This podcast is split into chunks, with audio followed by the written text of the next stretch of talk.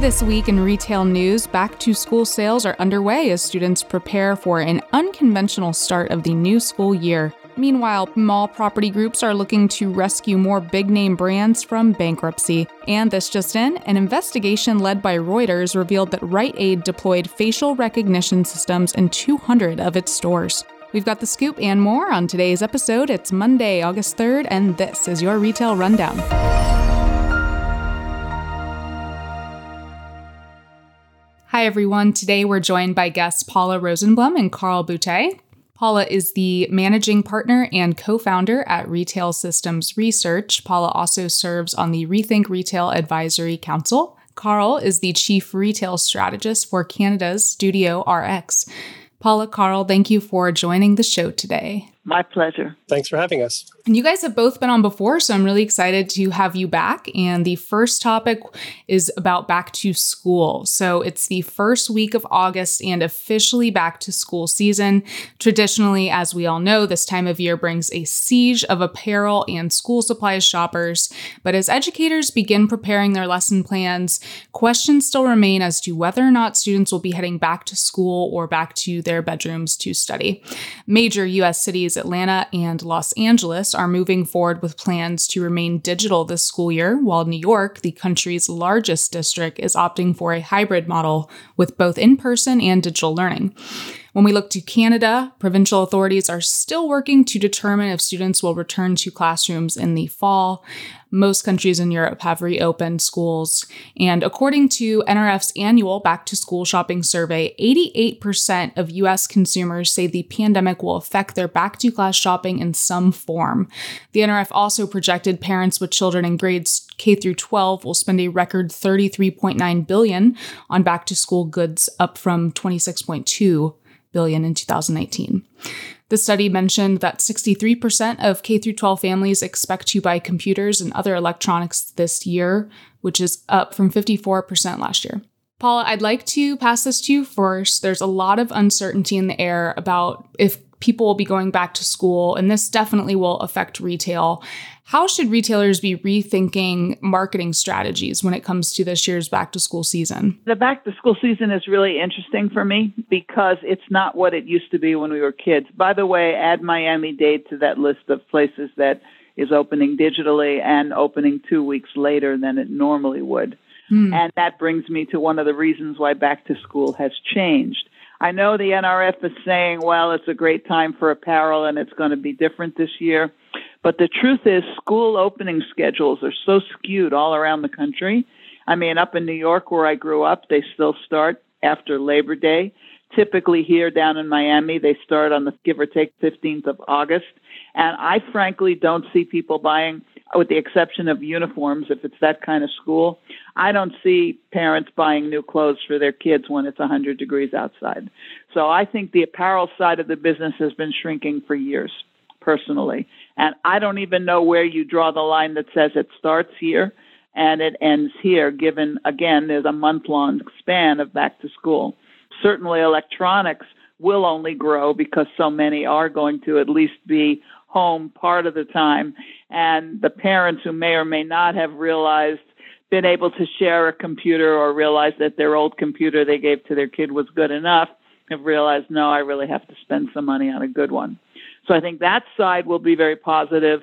I think the apparel side is a strategy of hope on a good day, and in this situation, it's don't even it's not going to happen unless it's casual wear. Mm-hmm. Good points, Paula. You said apparel is a strategy of hope on a good day, and electronics looks more positive. Carl, are you seeing the same things where you're based in Canada? Yeah, and not just Canada. I mean, we we track around Europe and even globally some of these consumption patterns, and and and so basically, I mean, I think the story here is more is not so much a seasonality and you know what the buying opportunities are. It's really the economic repercussions of what this crisis is doing to disposable income, Mm-hmm. and that's going to be the true tale. Is we're going to see where or just how hard economically we're hit and what that does to disposable income. So I think that's going to be the real story around the world.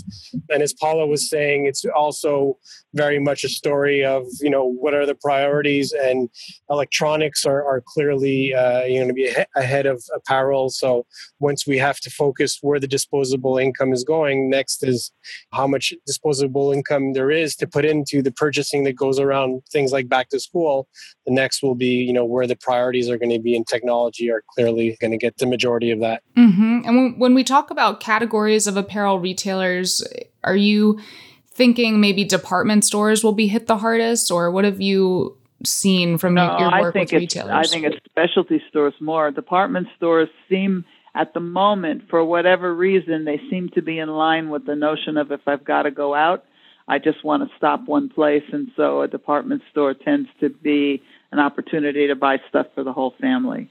The way it mm-hmm. seems to me. I'm not going to lie, I haven't been to a store in I well, I've been to two stores in four months, so uh, I'm not the best example of it. But it, based on the results we've seen so far, that's the way it's looking. Like uh, big box retailers and convenience shopping is going to overtake specialty shopping. The only exception maybe being like athleisure and other casual wear that people mm-hmm. can wear in the house for their Zoom conferences. Maybe I'll take it back into the disposable income conversation and make it more around value, where the retailers are going to be able to discount the most and show the consumer that they're going to get the quote unquote best deal. I think that's what's going to probably dictate where the shopper's going to go with their money. I don't think it's a department necessarily as much of a department store or not uh, question i think is who's going to really go out of their way to show that they're going to make that buck stretch as far as possible. People are caring about how retailers are treating their employees to be honest with you the majority of people. I know there are some who want to kill somebody because they've asked them to wear a mask but in general we saw from the backlash against amazon for a while during the early days of the pandemic that people really do care how their employees are treated. And Walmart has certainly gotten some great PR for treating its employees well, as has Target.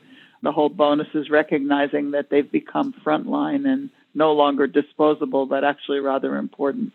So I think that consumers will remember those things for the long term. I hope so as well. I mean, I have this whole jam around sustainable retail, making it more than just about the environment, but about the people and how we treat the businesses. But I'm concerned again in this sort of as we bifurcate towards these extremes of where the money is. And uh, I think there is a portion that will be able to vote with their dollars, but I think there's another portion, unfortunately, they're just going to be left with the economic realities where they have to go where their money is going to get the biggest purchasing power. So, yeah, but I really hope you're right, though, Paula. That said, I'm, I'm really, I, I think that would be great. And maybe as an industry, we need to put a little more effort into that and getting, making sure that that comes across to a broader uh, consumer base. I mean, there's no doubt that it's going to be Walmart time, but that's not just because their stuff is the cheapest. It's because you don't have to feel, for want of a better word, dirty for buying from them because they've done some good things.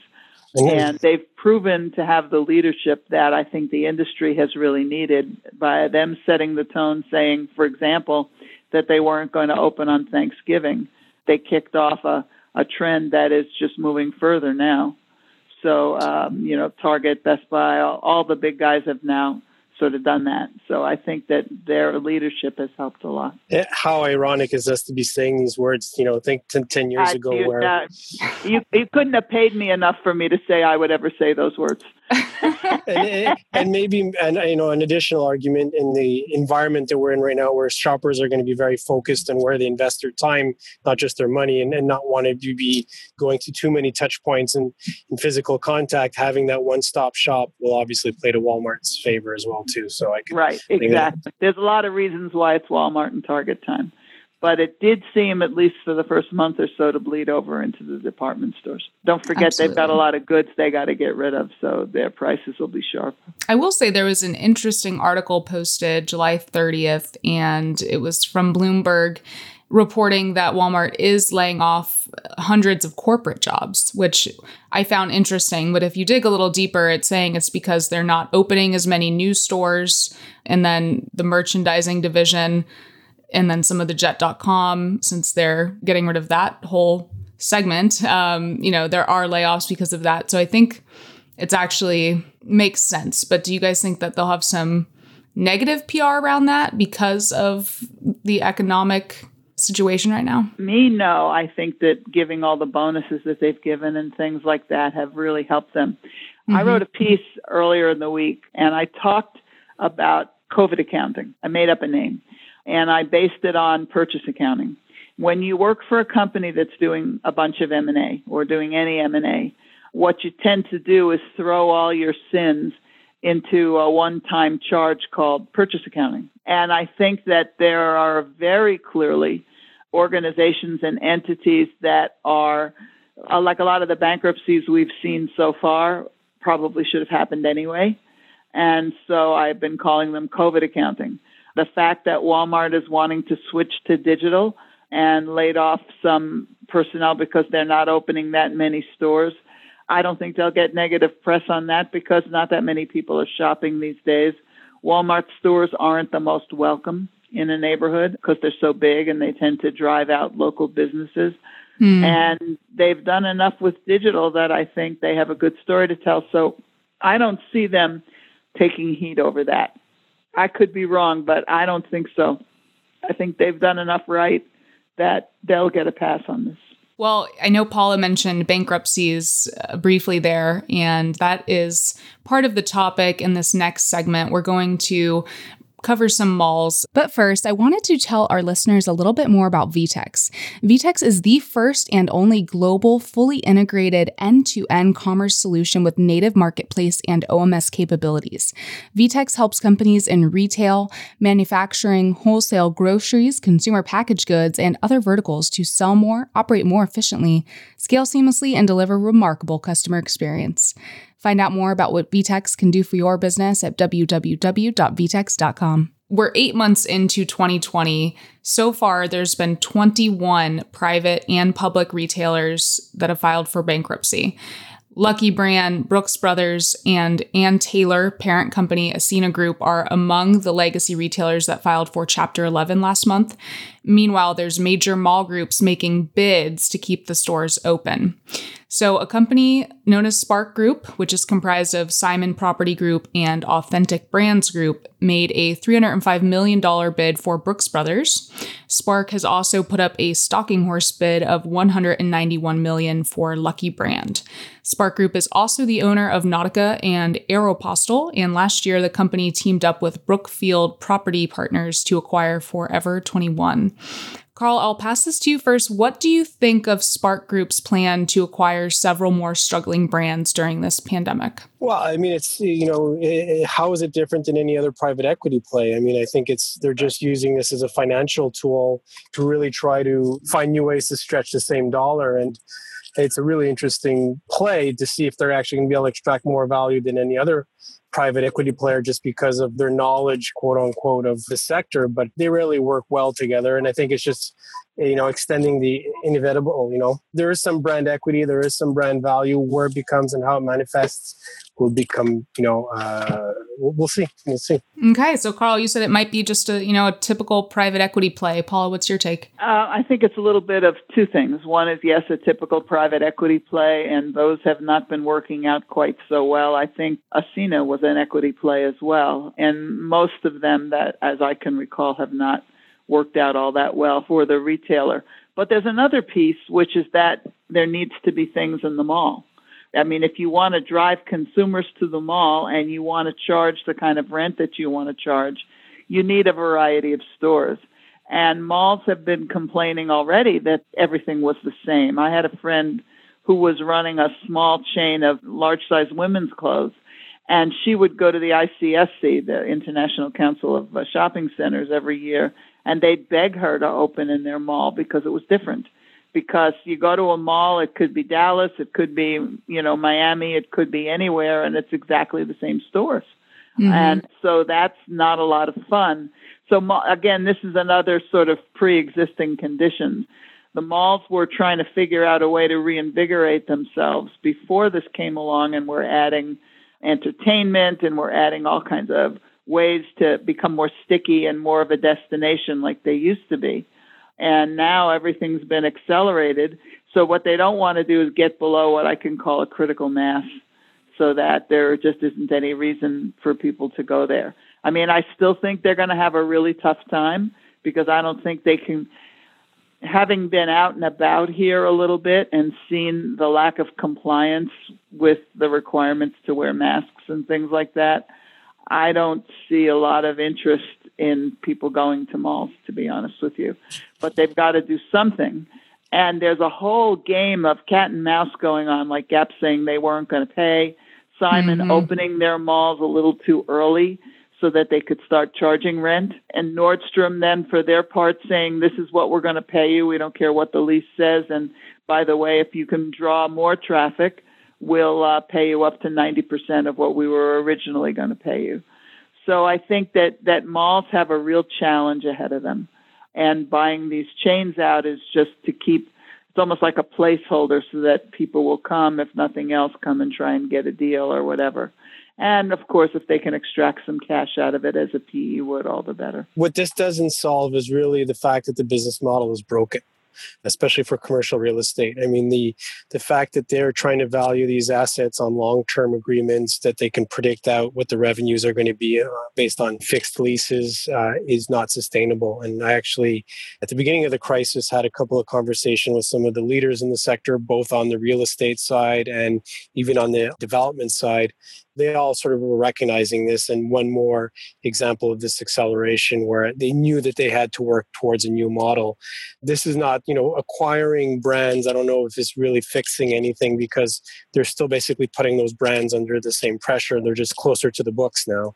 And what you know came out of this think tank what i, I created around these conversations and and how you know over about a month and a half of discussions with the group. I mean, the only way forward really for these malls and is not to buy out the brands. There, that's actually even being tried in other parts of the world where the brands have owned the malls, the malls have owned the brands, and, it, and neither one of these really truly works. What what seems to work more is if they can get more variability or variabilize their costs a bit more so that the mall owners gain on the upside and share the downside in their lease agreements and make it more around the transparency of where the business is coming from and where it's going the challenge with that model is around what I just said is, is the trust factor, and there's still no trust. So, anyways, that's a longer conversation, but it, it speaks to a broken business model. Yeah, there also there's a component of a lease. Typically, a mall lease has two parts to it. One is the base lease, and then there's percentage rent, which means that it because the mall has done such a good job of drawing traffic to you, they get to get a percentage of your sales over a certain amount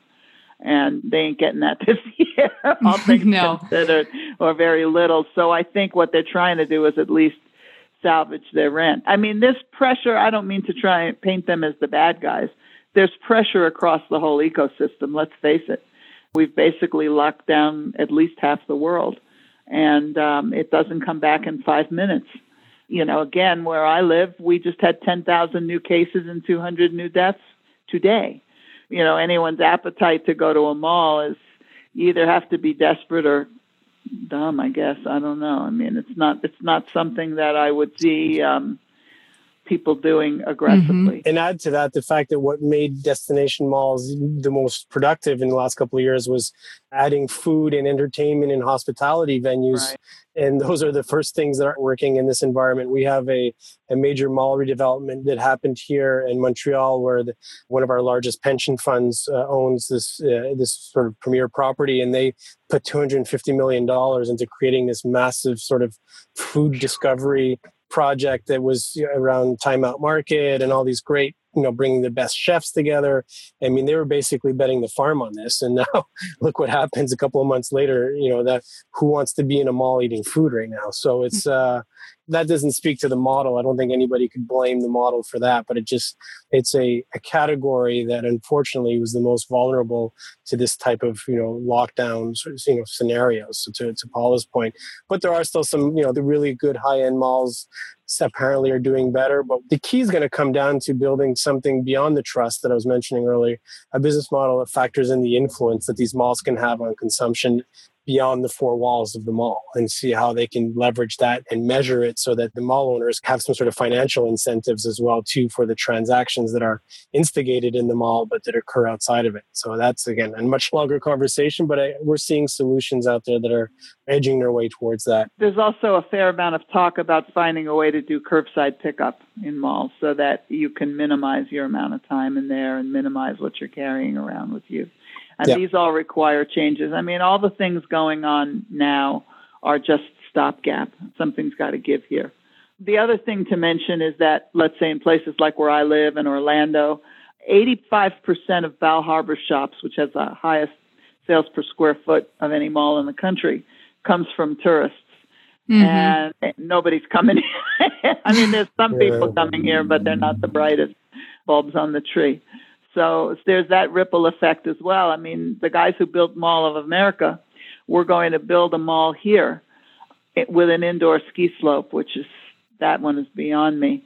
Um, you know, but but I don't know where those plans are right now. But I probably wouldn't build one today if I were them. That's for sure. Well, they're already struggling with their American Dream One. I think you're referring to American Dream Two. I think is what the way they were calling it, the, the project in your area, and there and there's a lot of question marks around what's going to happen to the first one in New Jersey. And, and right, because there's nobody it, in it, is there? If I remember correctly while they had started opening and it was again mostly around hospitality and food and they'd actually even announced that they were going to increase that to 70% of the footprint was going to be entertainment hospitality and food and only 30% would be retail so there's a lot of question marks uh, around how that's going to unfold. And the fact it doesn't really get is they put up their West Edmonton Mall and uh, Mall of America as collateral for that. So, mm. so this where all this sort of this house of cards can come down. You know, that's, that's the real concern because what's happening in this crisis is we're focusing on specific elements of it, but it's all tied in. You know, from the mall operator all the way down to the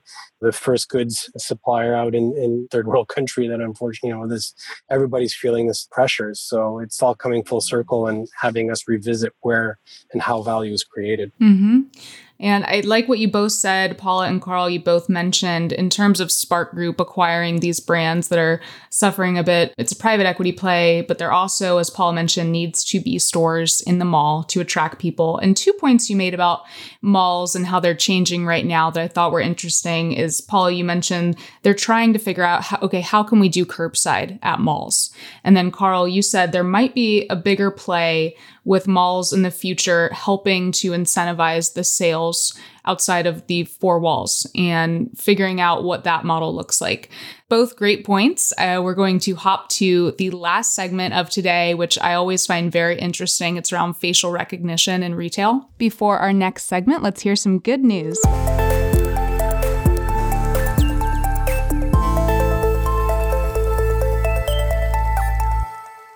In an effort to keep customers and employees safe during the COVID 19 pandemic, McDonald's is partnering with the Mayo Clinic. The medical center will review the company's environmental health and safety precautions and offer best practices to reduce the spread of the virus. Nestle is forecasting a 2 to 3% underlying sales growth this year as more consumers demand high end pet food and health products.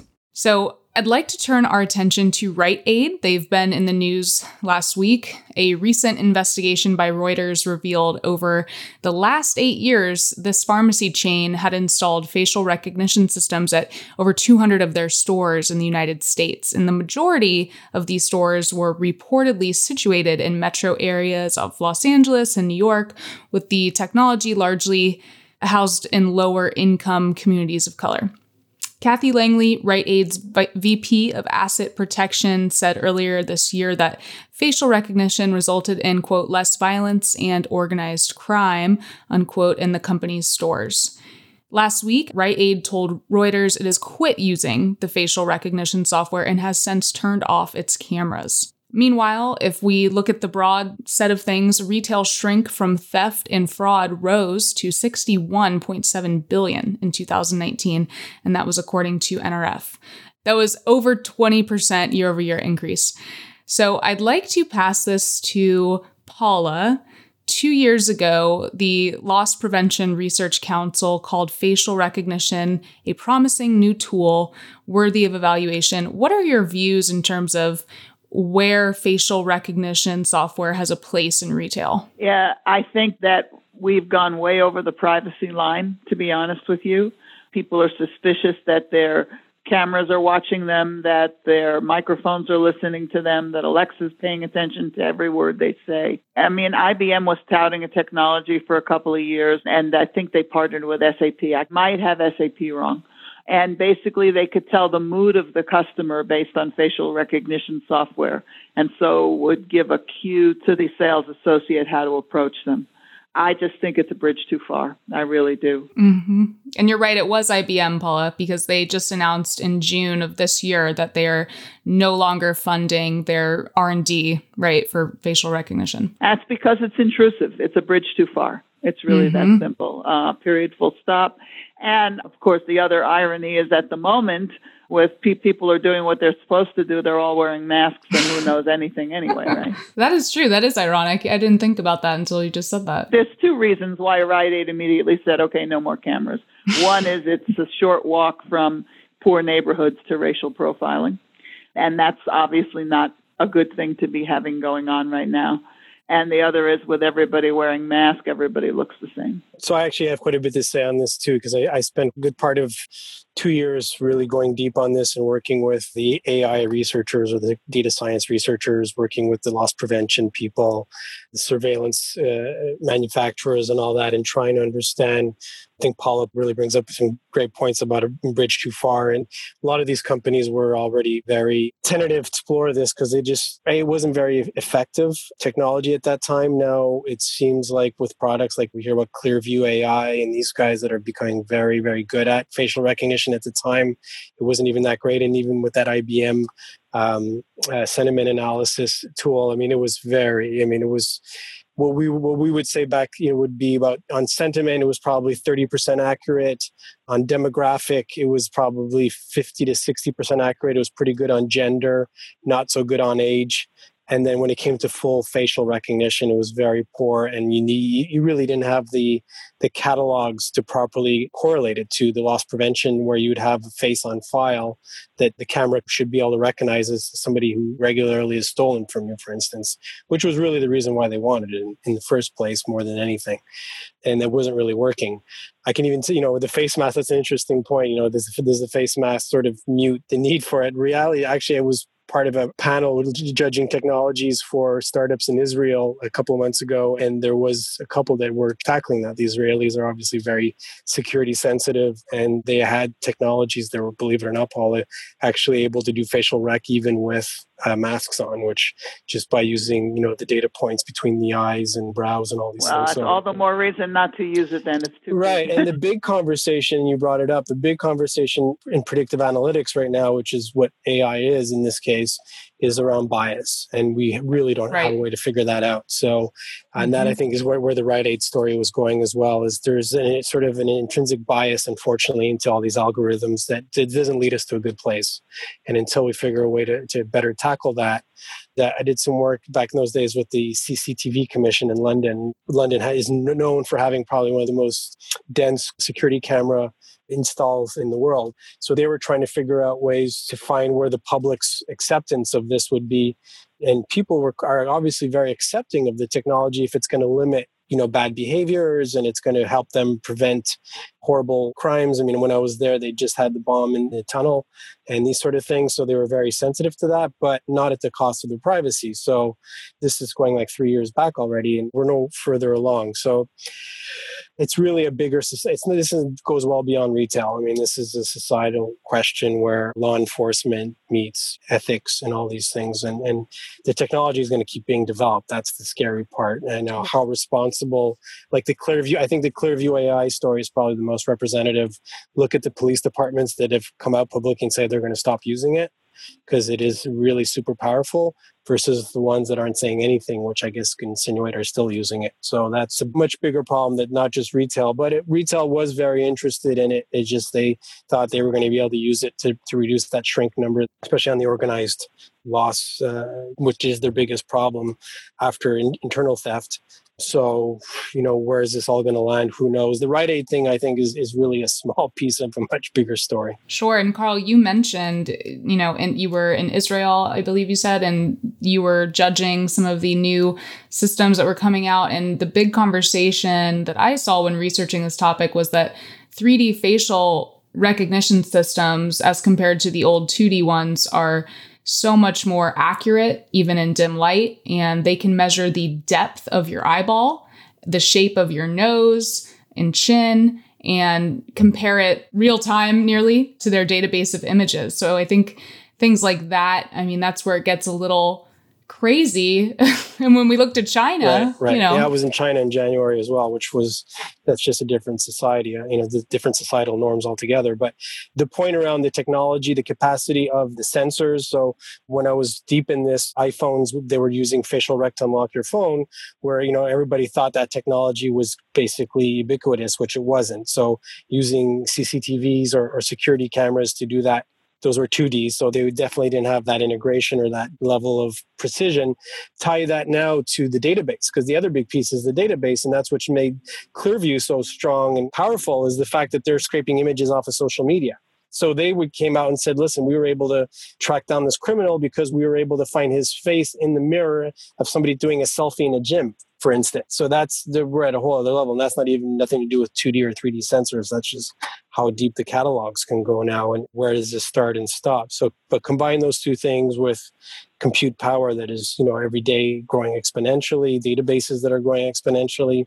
The question is really more around law enforcement and where are the legalities of all this are going to come in, and they're just not able to keep up right now, quite honestly. Mm-hmm. Good points. And Paul, you said there's no place for this in retail, in your opinion, because it's kind of crossing the line. It's a bit too invasive but it's interesting how many retailers are using it and people probably are not aware. I saw Burberry last year, it was reported by Forbes that they have technology so that when you walk in the store, it can actually identify you if you're a regular customer and alert the sales associate with your profile and your past purchase history and then suggest things that they could offer you? I mean, it's a risk, you know. I mean, you can do it and people like me can say you shouldn't do it or and then those vendors won't ever spend any money with me or whatever. It's a risk. Mm-hmm. It's not a risk I would take personally. I don't think there's enough incremental dollars in it or shrink reduction in it. I just think it's a risk. And the Burberry case is a bit different because that's an opt-in, right? That is probably part of a part of a part of the lo- a loyalty program that you you know it has to be made very clear you know i'm involved with some research here at mcgill university in our retail lab where we have to really go out of our way even more so in an academic setting to really make it clear what it is we're measuring and why and that's the first thing anybody who walks into a space will come across as a big sign saying we are recording you for academic research to measure certain things for academic research purposes but we're even worried about that to a certain extent if, if, if it's enough. But all to say that opting in is a very different if it's a clienteling thing versus a loss prevention thing it's a less slippery slope but it's there's still concerns that need to be addressed. Sure sure. And like you said it's different by society. We see the eu definitely looking into highly regulating facial recognition, you know, after they passed GDPR not too long ago. And so unlikely going to spread fast there. But then we have China, one camera for every eight people. Well, yeah, and that's probably underreported. Uh, it's even interesting to see, we know, even within the US, because right now the leader in this privacy side in, in terms of using biometrics is Illinois. Illinois mm. has a very comprehensive privacy uh, package that's I, I, think it's you know it's pretty much adopted now by the state legislation that really well qualifies biometrics because the big piece whenever you're in the privacy debate is this thing called personally identifiable information PII. Mm-hmm. And there's a lot of debate around that. So in some places, biometrics isn't considered personally identifiable information and others it's absolutely which i think it should but it even goes to things like what is your phone's wi-fi address you know your right. mac address in which is in europe now recognized as personally identifiable information. So these are all it's again when i said earlier the legalities are trying to keep up. It's moving so quickly that it's the legal systems the constructs have to catch up. Certainly i'd like to take a moment to thank you guys paula rosenblum managing partner and co-founder at retail systems research and carl boutet chief retail strategist for canada's studio rx thank you both for joining today. Thanks julia. My pleasure You've been listening to the Rethink Retail podcast. If you would like to be considered as a guest on our show, apply at rethink.industries slash podcast guest. For sponsorship opportunities, send us an email at media at rethink.industries. You can help support our team at Rethink Retail by dropping us a rating and review on your iTunes podcast app. To each and every one of you, thanks so much for tuning in. Retail never sleeps. See you next week.